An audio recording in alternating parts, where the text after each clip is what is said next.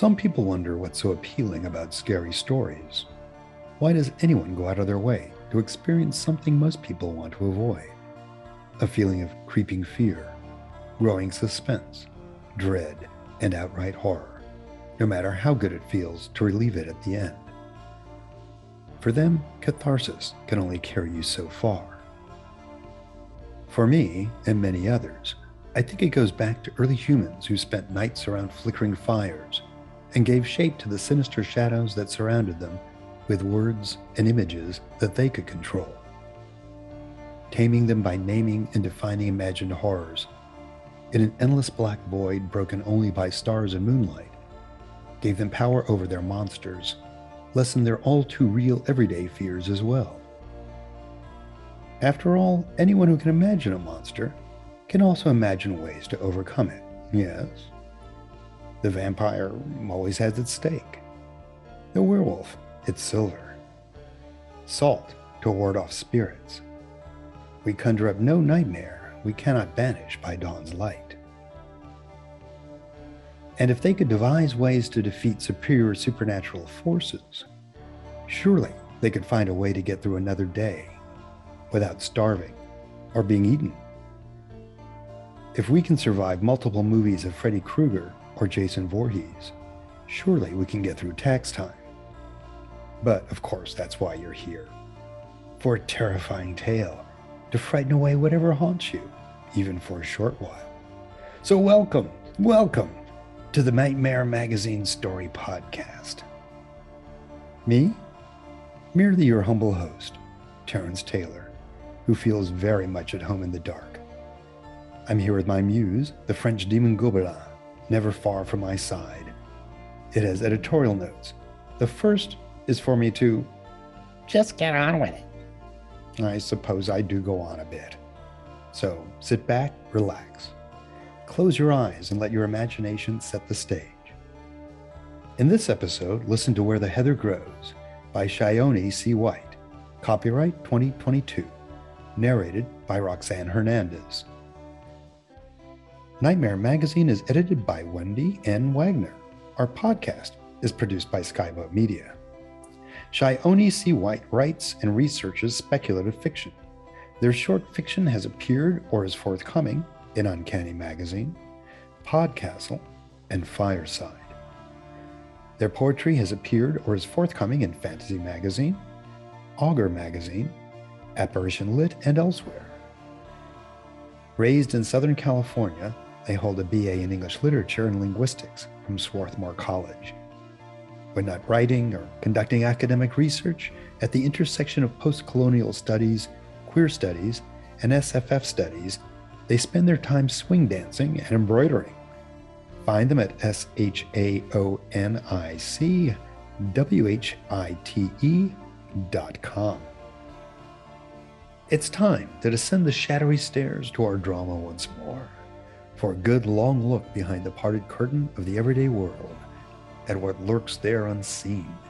Have we got a nightmare for you?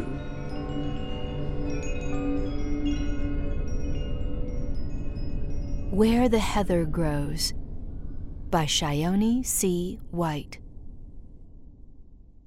Clara drinks from water bottles so she doesn't have to hear the tap running. She puts all the dirty dishes in the dishwasher and leaves the building until it's done running, just so she doesn't have to hear it. She does everything she can to avoid the sound. Showers, though, those are trickier. She can't avoid washing herself forever. So she starts the tap, plugs the bathtub, and waits several rooms away until it's full enough that she can shut off the tap. Then she gets in, very, very slowly, disturbing the water as little as possible. With practice, she learns how to keep her movements silent. To janpernashi@yahoo.com. From Clara Philmont @gmail.com. Subject, follow-up question. Sorry, I just had one more quick query that I didn't manage to ask when I came to see the apartment this afternoon. I just wanted to double-check that the apartment has no rivers. To claraphilmont@gmail.com from janpernashi@yahoo.com.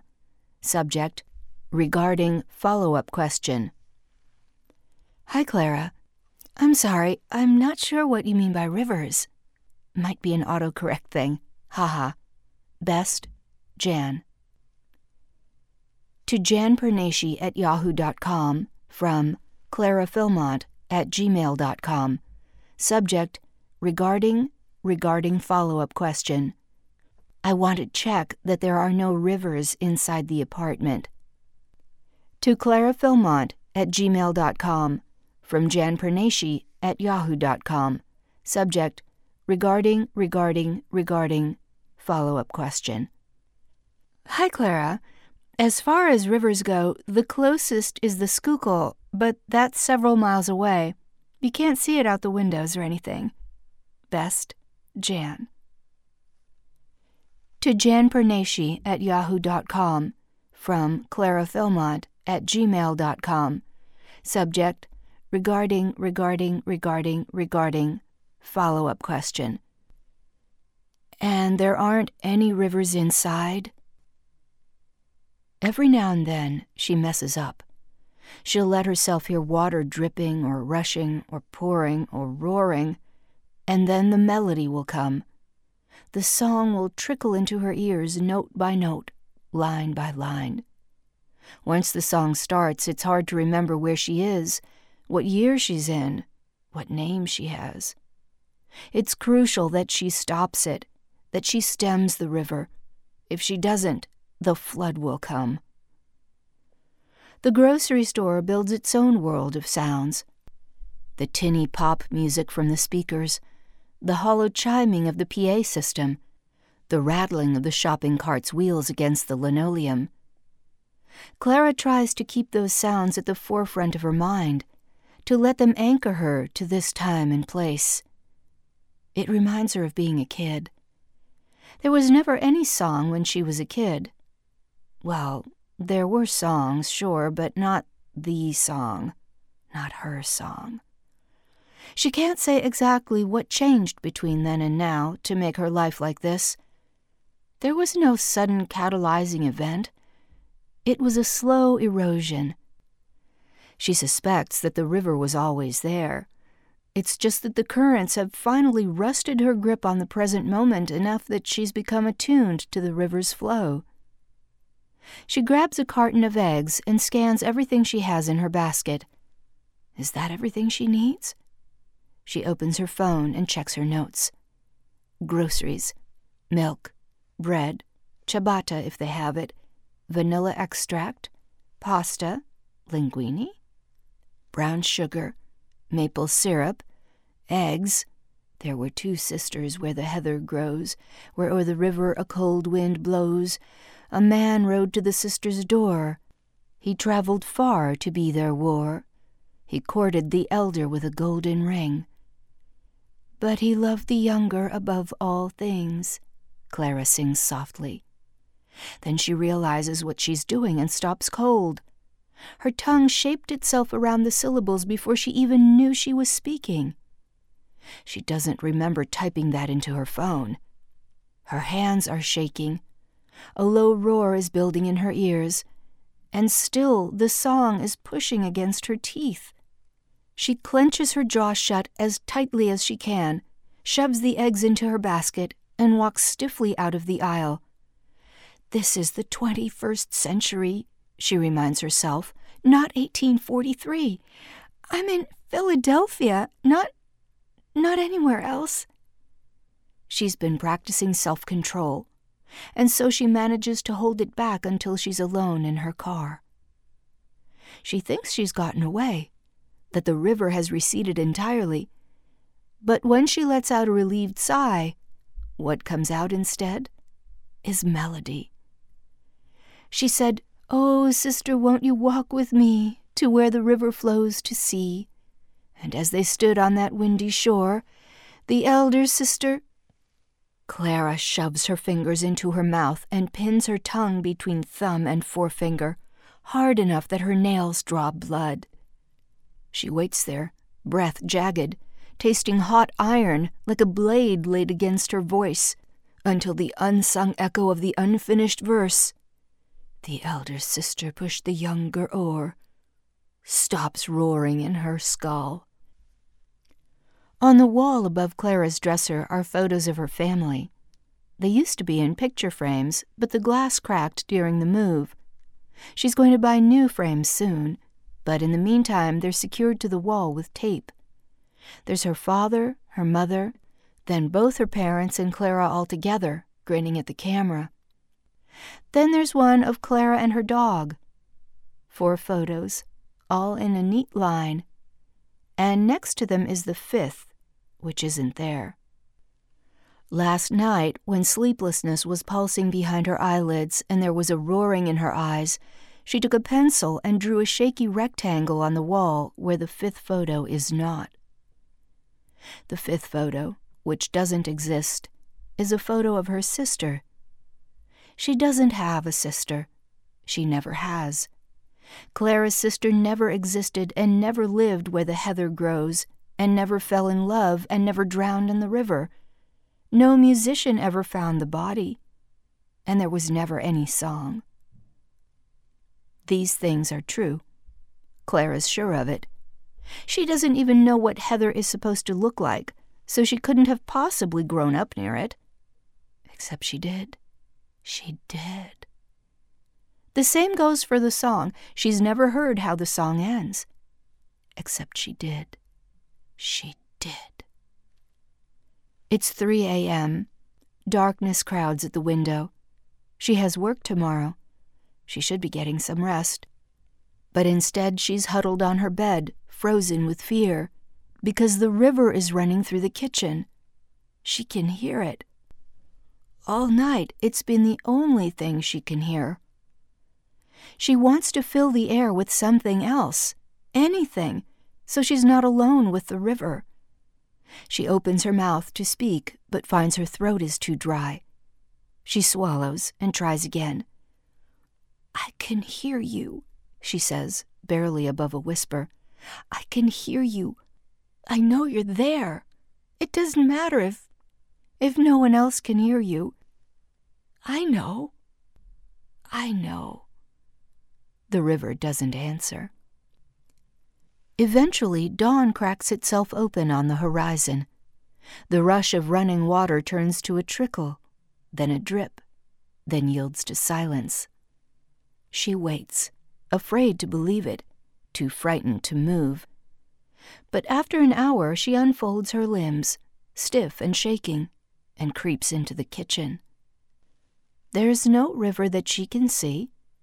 All the taps are shut tight.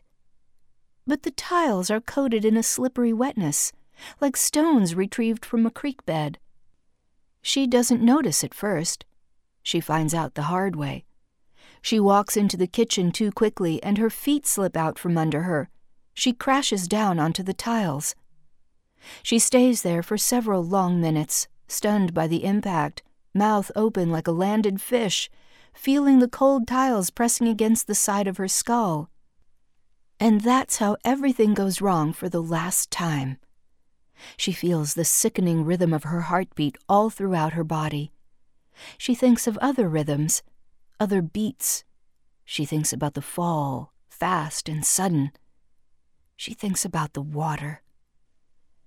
She remembers all at once how her sister looked as she tried and failed to swim in the tossing waves. From a distance you could almost mistake her for a swan. The outstretched hand, an arcing wing, the muffled cries, a final song. She remembers her sister's shock, her mouth opened in a wide O, like a hooked fish, as she looked up at Clara in terror and said, "Sister, reach to me your hand, and I'll give you all my riches and land. Oh, sister, lend me just your glove, and you shall have my own true love." And Clara said, "Your own true love I'll have and more, but you shall never return to shore." The silvery notes resound in Clara's skull, each string plucked singly, reverberating through years and lifetimes. "That didn't happen," Clara reminds herself desperately. I don't have a sister, and we never lived on the riverbank, and I never pushed her in. I didn't. Clara opens her mouth to repeat that aloud, to etch the truth into the empty air. But what comes out instead is soft, lilting. A musician walked upon the sand and saw the body float back to land. He made a harp of her breastbone, whose sound would melt a heart of stone. With difficulty, she forces herself to her feet. She sways and clutches the counter for balance. The song is pouring out of her mouth, and it's getting dangerous now. It's too far along in the song. The river is roaring in her ears, and worst of all, she can feel the flood coming in her lungs. He took 3 locks of her golden hair, and with them strung the harp so rare. Her mouth hums without her permission, even as her mind screams, that wasn't me, I didn't. But it doesn't help. Water is filling her lungs. It burns, impossibly cold. He went down to the wedding hall to play the harp before them all, she sings with her last gasp of air, before the water spills into her throat and overflows from her lips. It tastes like silt. She doubles over the sink, coughing helplessly, trying and failing to clear her lungs. River water splatters into the sink, and still her lips move to form the words. He laid the harp upon a stone, and the harp began to play alone. The first string sang a doleful sound. It cried, "Yonder the bride's new ring does gleam, but she drowned me in the cold, cold stream." And as long as the harp plays its truth so sad, its song will drive the eldest mad. The verses end there, but when the words die away, the plucked string melody of the bone harp grows clearer in their wake. Still the river floods her lungs. Black spots dance at the edges of her vision. She heaves, desperate for air, but receiving none. This is it, she realizes. She's going to die. It's the imminence of the end that lets her denials drain away. She did have a sister. She did drown her. It was another lifetime, but it was her. Her younger sister had always been so persistent, hadn't she? And now she'd followed Clara from one life into the next.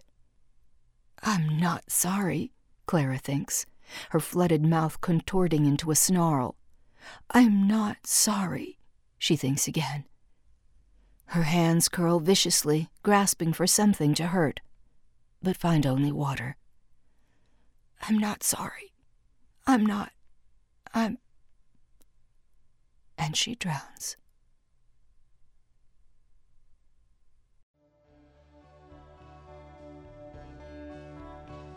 Welcome back. You've been listening to Roxanne Hernandez narrating Where the Heather Grows by Shione C. White. We hope you enjoyed this offering. If so, please help spread the word by leaving a review or rating at iTunes or on the social media venue of your choice. Our sponsor is the new anthology Lost Worlds and Mythological Kingdoms, edited by John Joseph Adams, featuring stories by Seanan McGuire, Becky Chambers, Carrie Vaughn, Charles Yu, and more. Available now from Grim Oak Press, wherever books are sold.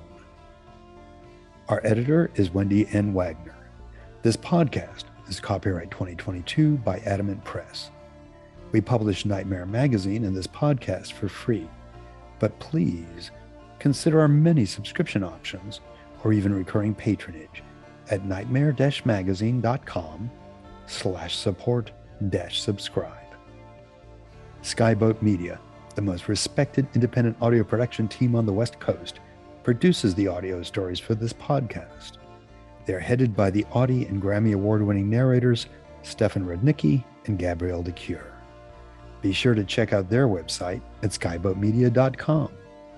And be sure to see my quarterly review column, Read This, in Nightmare Magazine, to find new horror fiction of interest. Post-production was by Jim Freund, and our music was composed and performed by Jack Kincaid. Thanks for listening. This is Terrence Taylor, wishing you the best from all of us at Nightmare Magazine, and sending you safely back to reality. Or am I?